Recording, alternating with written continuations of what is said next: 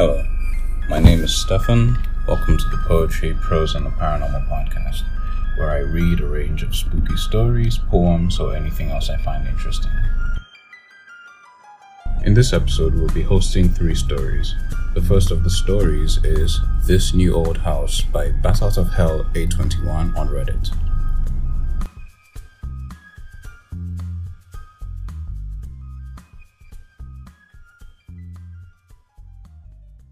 We bought an old house, my boyfriend and I. He's in charge of the new construction, converting the kitchen into the master bedroom, for instance, while I'm on wallpaper removal duty. The previous owner papered every wall and ceiling. Removing it is brutal, but oddly satisfying. The best feeling is getting a long peel, similar to your skin when you're peeling from a sunburn.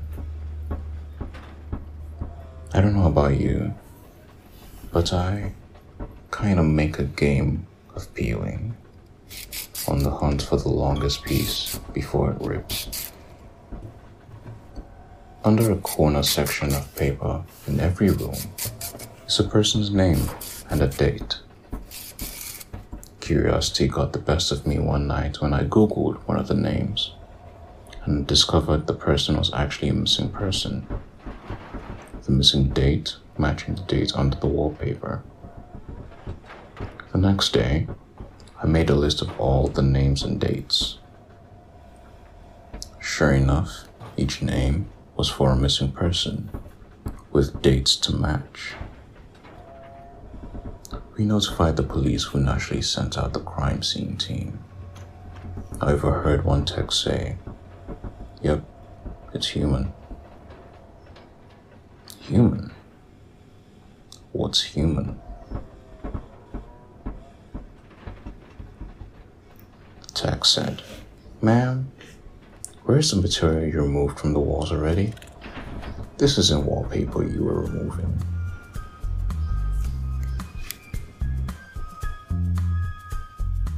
The next story is Seeing Red by Zenri Hao on Reddit.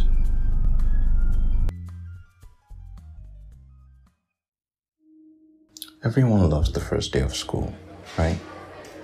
New year, new classes, new friends. It's a day full of potential and hope before the dreary depressions of reality show up to ruin all the fun. I like the first day of school for a different reason though. You see, I have a source of power. When I look at people, I can sense a sort of aura around them, a colored outline based on how long that person has to live. Most everyone I meet around my age is surrounded by a solid green hue, which means they have plenty of time left. A fair amount of them have a yellow orangish tinge to their auras which tends to mean a car crash or some other tragedy. Anything that takes people before their time, as they say. The real fun is when the auras venture into the red end of the spectrum. Every now and again, I'll see someone who's basically a walking stoplight. Those are the ones who get murdered or kill themselves. It's such a rush to see them and know their time is numbered. With that in mind, I always get to class very early so I can scout out my classmates' fates. The first kid who walked in was basically radiating red. I chuckled to myself. Too damn bad, bro. But as people kept walking in, they all had the same intense glow. I finally caught a, I finally caught a glimpse of my rose-tinted reflection in the window but I was too stunned to move. Our professor stepped in, locked the door. His aura a sickening shade of green.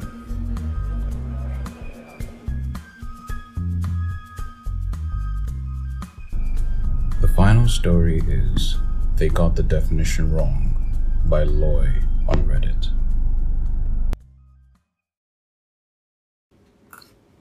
It has been said that the definition of insanity is doing the same thing over and over and expecting different results. I understand the sentiment behind the saying, but it's wrong. I entered the building on a bet. I was strapped for cash and didn't buy into the old legends of the hotel to begin with. So 50 bucks was more than enough to get me to do it. It was simple. Just reach the top floor, the, 50, the 50th floor. Shine my flashlight from a window, and that's it. The hotel was old and broken, including the elevator, so that meant hiking up the stairs. So up the stairs I went. As I reached each platform, I noted the old brass plaques displaying the floor numbers 15, 16, 17, 18. I felt a little tired as I crept higher, but so far, no ghosts, no cannibals, no demons. Piece of cake. I can't tell you how happy I was as I entered the last stretch of numbers. I joyfully counted them out loud at each platform 40, 41, 42, 43, 44, 44. I stopped and looked back downstairs.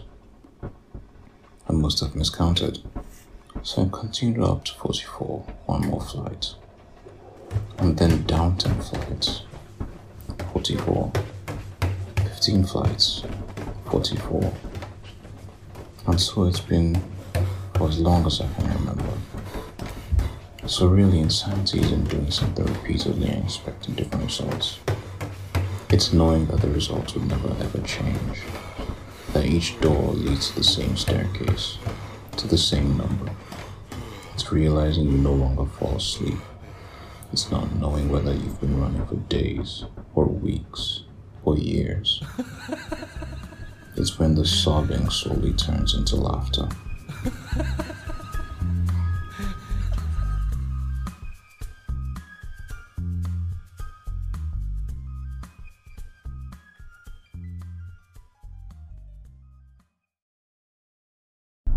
Hope you enjoyed this episode. Credits again to the Redditors Bat Out of Hell A21, Zenri Hao, and Loy for the stories. You can find a link to the original in the show notes. Go give them some support.